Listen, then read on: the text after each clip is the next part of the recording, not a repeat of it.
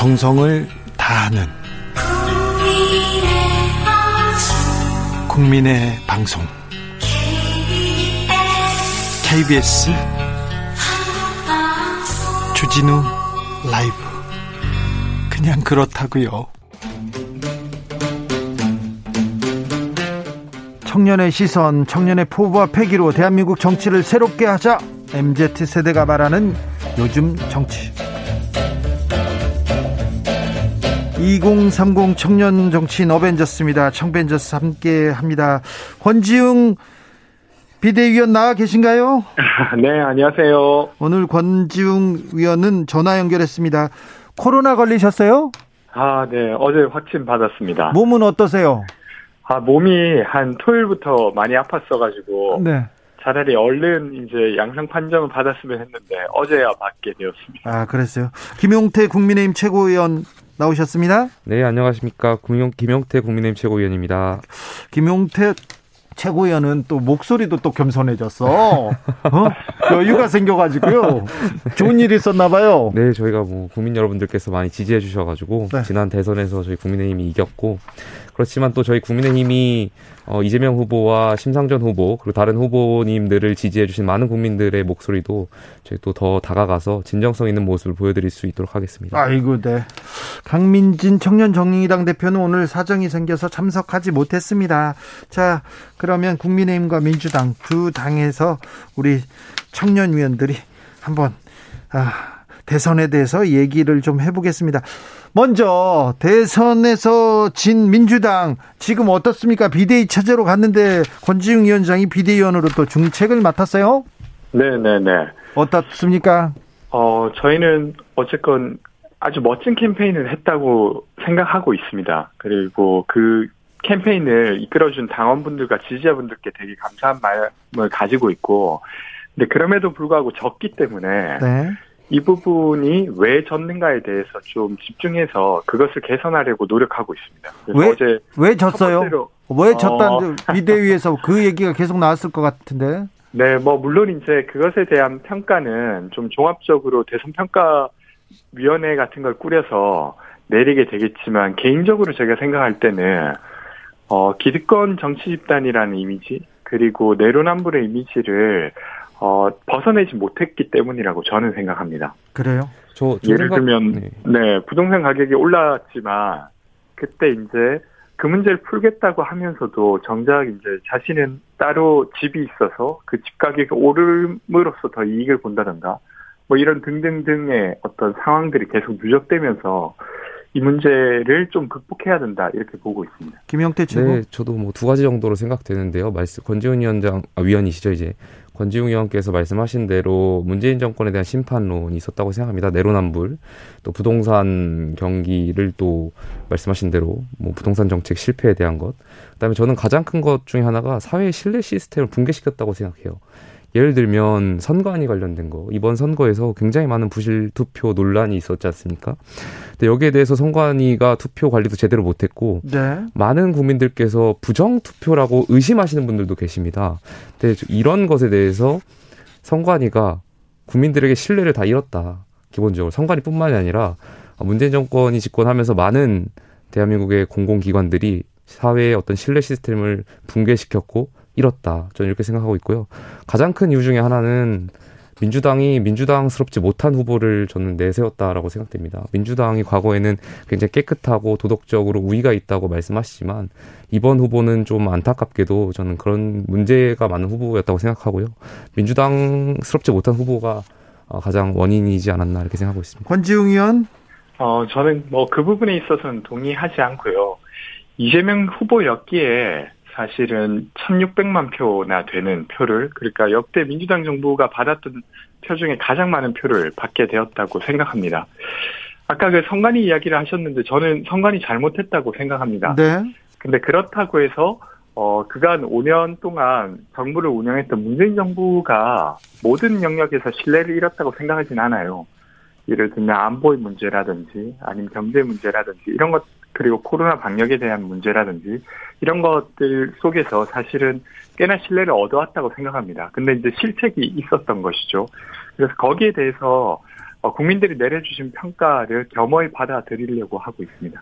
저는 뭐 코로나도 말씀하셨지만 방역에 대해서 많은 국민들이 굉장히 불만이 많으시거든요. 예를 들면 획일화되거나 합리적인 과학적 근거를 대지 못하고 9시, 10시, 11시 계속 왔다 갔다 그랬단 말이에요. 지난 2년 동안. 집합금지에 있어서도 뭐 4인 사적 제한 금지, 6인 금지, 뭐 10인 금지 계속 계속 왔다 갔다 하면서 저는 국민들께 어떤 합리적이고 과학적인 근거를 내놓지 못했다 이렇게 생각하고 있습니다.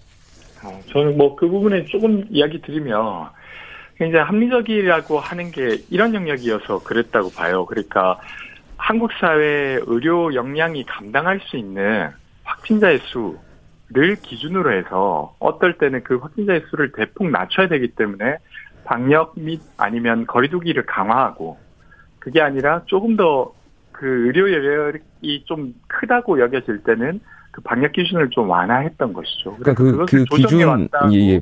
저는 생각합니다. 방역의 어떤 의료 체계에 대한 기준을 설정하고 하는 건 좋은데 왜 11시인지에 대한 처음엔 9시였잖아요, 최근에. 그건 이제, 9시였는지에 네. 대한 어떤 국민들의 어, 설명을 못 해드리고 있단 말이죠. 왜 9시를 설정했는지에 대한 어떤 근거라든지 왜 10시로 늘렸고 왜 11시로 늘렸는지에 대한 근거를 지원 정부가 방역 당국이 제대로 못했다고 생각합니다. 인제 인제 네. 김용태 최고위원 쪽에서 왜 10시로 이렇게 했어요? 왜 제한했어요? 이렇게 물어보면 그걸 또 과학적으로 설명하기는 또 쉽지 않을 텐데요. 그러니까 뭐 아, 그게- 그러니까 로 데이터나 어. 뭐 방역 당국에서 네. 어떤 과학적인 합리적인 근거를 국민들께 설명을 드렸어야 되는데 네. 지금 방역 아, 당국은 그런 아, 요 근거를 제가 네, 이야기 드리고 가는 게 좋을 것 같은데 네. 질병관리청에서 그런 결정을 할 때는 되게 여러 시뮬레이션 돌립니다. 그리고 정은경 청장님을 비롯해서 여러 전문가들이 시뮬레이션 결과를 보면서 그 중에 무언가를 택하는 것이죠. 그래서 그러니까 그런 할- 데이터가 있는 것을 근거로 해서 이렇게 나왔다는 이야기를 드리고 네, 싶습니다. 알겠습니다. 자, 윤석열 정부가 출범합니다. 아, 김용태 위원, 이제 김용태 최고 기대되십니까? 저는 많은 국민들께서 지난 네. 5년간 뭐 굉장히 불만도 많으시고 분노가 많이 쌓이셨다고 생각되는데 윤석열 정부가 이런 분노와 불만들을 많이 좀 국민들께 위로를 드렸으면 좋겠고요. 어떤 쪽으로 달라질까요? 윤석열? 정의와 공정을 좀 바로 세우셨으면 좋겠습니다. 뭐 지금 대통령께서 지금 재앙적 대통령 잔재를 청산하시겠다고 말씀하셨고 네. 선거운동 첫날도 광화문 대통령을 선포하시면서 시작했고 저희가 이번에 지금 광화문 집무실을 준비하고 있는데요. 과거에 계속 문제되었던 것 중에 하나가 청와대의 모든 기능이 집중되면서 어떤 각 부의 장관들이 있음에도 불구하고 청와대 참모들이 각부 장관의 역할을 대신한다든지 이런 역할들이 있었는데 이번에 대통령실을 많이 축소하고 권한을 어, 위임하면서 좀 이런 것들이 잘 작용돼서 어, 행정부가 잘 돌아갔으면 좋겠습니다. 권지웅 의원, 권지웅 의원, 아, 네. 전, 저도 윤석열 정부가 잘 했으면 좋겠습니다. 그래서 앞으로 5년간 정말 뭐 국민들이 느끼기에도 정말 정부가 잘한다. 그래서 정부가 마치 없는 것처럼 느껴질 만큼 잘했으면 좋겠다는 이야기 드리고요. 네. 그리고 이제 청와대를 광화문으로 옮기는 거 저는 좋을 것 같습니다. 근데 네. 물론 이제 문재인 정부에서도 하려고 했는데 보안상의 문제가 있었는데 그걸 잘 지혜롭게 극복해내시면 좋겠다 싶고 근데 뭐 예를 들면 그것만이 아니라 이번에 사실은 민정수석실을 폐지하겠다고 했어요. 예. 그리고 그 전에는 법무장관의 수사지휘권을 폐지하겠다라고 했는데 이렇게 되면 사실상 검찰에 대한 어떤 민주적 통제 장치가 거의 없어지는 격이 됩니다. 그래서 뭐 예를 들면 미국처럼 검사장을 선출하는 것도 아닌데 검사가 되면 사실은 거의 눈치 보지 않고 무언가 어떤 수사 권력을 사용할 수 있게 되는 것이에요. 그래서 이런 건 좀 우려가 되고요. 또 하나 더는 검찰 관련해서 어 사실 검찰총장은 임기가 정해져 있습니다. 그런데 이제 이 임기를 무시하는 발언들을 권성동 그 선대 비서실장이었던 분이 오, 오늘 했어요. 그러니까 스스로 거취를 정하라라고. 네. 근데 이런 모습은 사실 아까 방금 말씀하셨던 공정과 상식에 어긋나는 것 같은데 이런 부분을 좀 줄어들면 좋겠다 싶습니다. 그 권성동 의원께서 말씀하신 그 앞부분을 좀 더 확인하셔야 되는데 배장동 사건이라든지 백현동 사건에 대해서 검찰이 제대로 수사를 하지 않는다면 않을 거라면 이제 거칠 표명하라는 말씀이셨고 언론에서 이제 거칠 표명하라만 계속 나가서 그 앞부분을 좀 주의 깊게 보시면 될 것 같습니다. 예, 그리고 예. 어, 그럼 검찰의 들면- 중립성은 어, 네. 저희 국민의힘이 집권할 때는 지켜져 왔고요. 장관의 수사지휘권의 발동이 제가 알기로 네 번이 있었는데 이게 다 민주당 집권할 때 있었던 걸로 알고 있습니다. 오히려 민주당이 검찰에 대한 중립성, 수사 중립성을 해치고 있었던 거 아닌가 이렇게 생각합니다. 근데 예를 들면 아직 임기 중에 있는 검찰총장이 그 과정에서 뭔가 좀 부족했을지라도 그걸 믿고 기다려주는 게 그 임기의 취지인데 네, 네, 알겠습니다. 그게 오겨지면 그냥 네. 이렇게 사퇴시키겠다 이렇게 네. 말하는 건 저는 위험하다고 봅니다. 알겠습니다. 검찰이 중립성 그 전에 더 안 지켰습니다. 사실은 좀 문제가 많았어요. 지금도 또, 또 조금 나아져야 될 텐데, 그 전에 좀 문제가 있었습니다. 그런데 공정과 정의, 정의와 공정, 상식을 세우겠다. 김용태 최고도 이렇게 얘기했는데, 내일 문재인 대통령하고 당선인이 처음 만나지 않습니까? 예, 예. 그런데 제목에 이명박 전 대통령 사면 이 얘기가 나와요. 청년 정치인으로서 이게 공정과 정의의 일환이라고 보기에는 조금 어떻습니까? 저는 대통령 사면에 있어서는 대통령의 고유 권한이기 때문에 문재인 대통령의 어, 의견이 중요하다고 생각하고요. 예. 다만 저는 박근혜 대통령은 사면하셨지 않습니까? 물론 제 경중을 따질 수는 없겠지만 왜 대통령께서 문재인 대통령께서 이명박 대통령은 사면하지 않고 문, 박근혜 대통령만 사면했는지에 대한 이유도 좀 궁금하고요. 네.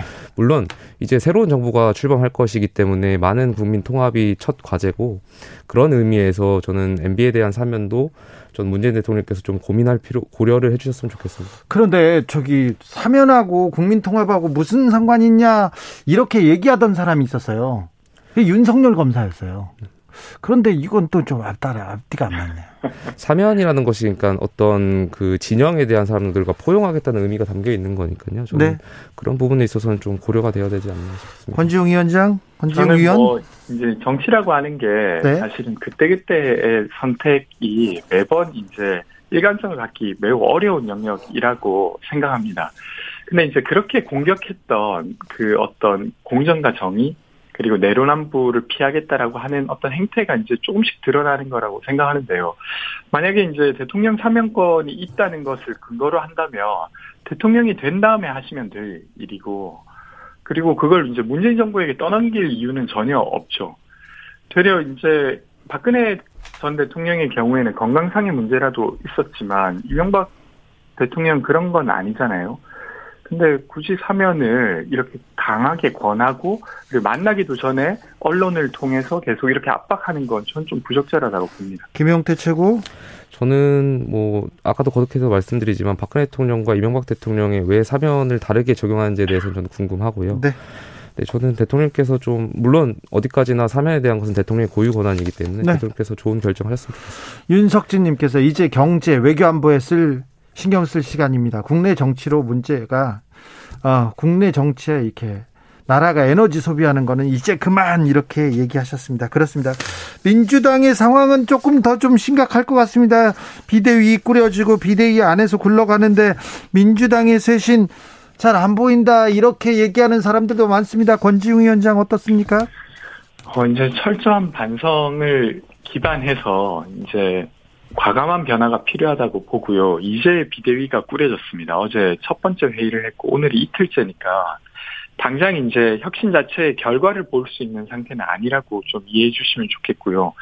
그래도 비대위원 중에 4명이 청년이고 청년이 아닌 분들도 뭐 최이배 의원이나 조홍천 의원 등 그러니까 기존의 질서에서 조금 떨어져 있었던 분이에요. 그러니까 이해관계가 그렇게 깊이 광야돼 있지 않은 분들이기 때문에 어, 기존에 하지 못했던 어떤 혁신을 할 수 있다고 생각됩니다.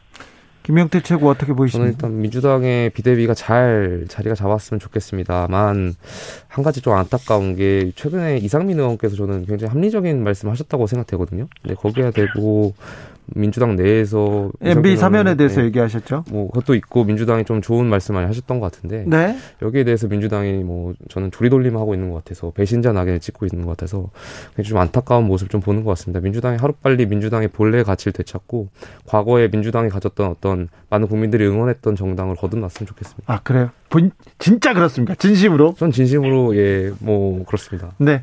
어, 권지웅 위원장 네네. 이상민 의원한테 이렇게 또 문자 폭탄 온다 이런 얘기는 좀 있어요? 어, 그렇죠. 그 저는 예를 들면 정치적 의사를 시민들이 밝히는 것은 아주 중요한 일인데 네. 문자폭탄 생각보다 위협적일 수 있다고 저는 생각합니다. 아, 그럼요. 그런 방식은 좀 지양해야 되지 않나 이런 이야기 드리고 싶습니다. 네. 저도 그 과거에 문자 문자, 폭탄, 폭탄, 전화 폭탄을 많이 받았는데요. 네. 그 새벽에는 좀 전화를 안 해주셨으면 좋겠어요. 그러니까. 잠을 자꾸 깨가지고. 권지웅 위원장도 문자 폭탄 받으셨죠?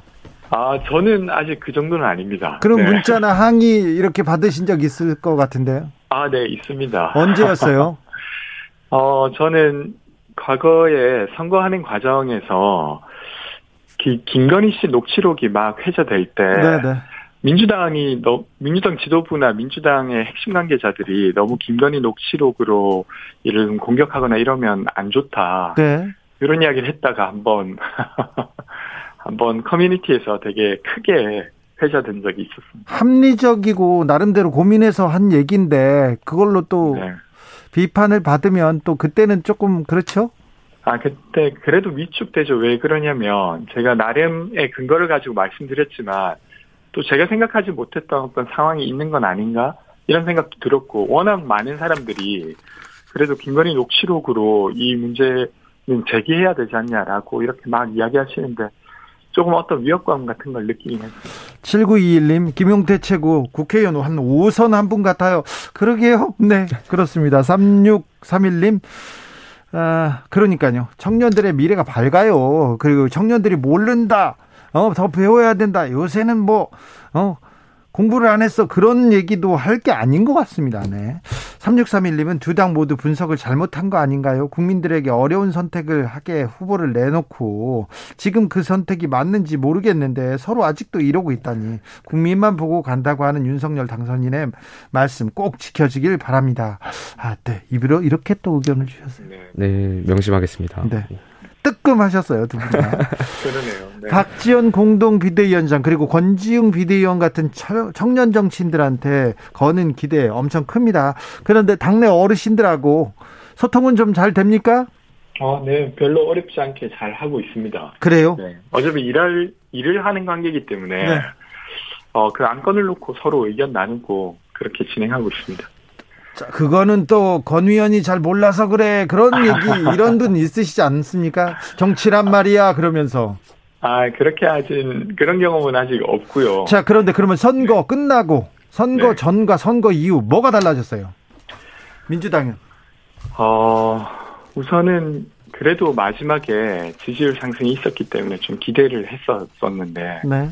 그것이 그렇게 예상대로 되지 않아서 많이 좀 슬퍼하시고 이런 분들이 많이 계시고요. 저 역시도 그랬던 것 같고요. 예. 근데 이제 그럼에도 불구하고 이제 앞으로 야당으로서 그리고 국민들의 신뢰를 얻어가기 위해서 노력해야 되지 않습니까? 네.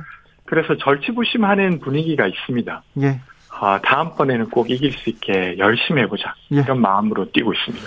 정의당에서 민주당과 국민의힘에 정치개혁 약속한 거 하자 네. 그렇게 요구하고 나섰는데 민주당 정치개혁 하시는 거죠? 아, 물론입니다. 그, 저희 첫 번째 비대위에서 많은 비대위원 분들이 중단 없는 정치 개혁에 대한 이야기를 공통적으로 하셨어요. 네. 그래서 좀 기대하셔도 좋을 것 같습니다. 국민의힘은 어떻습니까? 네, 저희도 뭐 국민들께 약속드린 것처럼 인수위원장 안철수 대표께서 행동으로서 뭐 보여드리고 있는 것 같고요. 저희 정치개혁은 이번에 지방선거의 올바른 공천이라고 생각됩니다. 저희 대표께서도 말씀하셨지만 돈 공천, 과거의 어떤 공천 장사였던 것들을 저는 헌법 정신을 파괴하는 행위라고 생각되고요. 이러한 부분을 이번 지도부에서 과감히 근절해서 어, 국민 눈높이에 맞는 공천 있을 수 있도록 하겠습니다. 김용태 최고. 국민의힘이 마음에 들지만 좋아하지만 아이고 이거는 고쳐야겠다. 이건 좀 잘못됐어. 이런 게 있습니까? 자, 정권이 정권을 잡았으니 이거는 좀 고쳤으면 한다. 이런 거 있으면 얘기해 주세요. 저희는 뭐 당내에서 그래도 어떤 경험이나 경력을 많이 중요하게 생각하기 때문에 아무래도 좀 나이 어리신 분들이 말씀하시면 좀 뭐랄까 그렇죠. 예, 그런 것들이 그런 분위기가 있습니다. 이런 네. 것들은 좀 지양돼야 된다고 생각되고 있습니다. 그렇습니다. 인수위에서 김용태 최고도 어떤 역할을 맡습니까? 저는 아직까지 뭐 이야기된 바는 없습니다. 그래요. 당하고 저기하고 얘기가 좀 잘 돼야 될 텐데 인수위하고. 당정청의 관계가 굉장히 중요하죠. 네. 이 경혜님께서 요 젊은이들이 요즘 얼마나 똑똑한데요. 젊은 사람들 말에 귀도 기울여야 하는데 우리나라 꼰대들의 움직이지 않는 고정관념 이거 이거 뜯어 고쳐야 합니다. 이렇게 얘기합니다. 네. 요즘 정치 권지웅 비상대책위원 그리고 김용태 국민의힘 청년최고위원에게 들었습니다. 감사합니다. 감사합니다. 네, 고맙습니다. 주진우 라이브 여기서 인사드리겠습니다. 오늘 돌발 퀴즈의 정답은 4.19였습니다. 3.15, 4.19 역사적인 날이고 중요한 날입니다. 네. 내일 오후 5시 5분에 저는 돌아오겠습니다. 지금까지 주진우였습니다.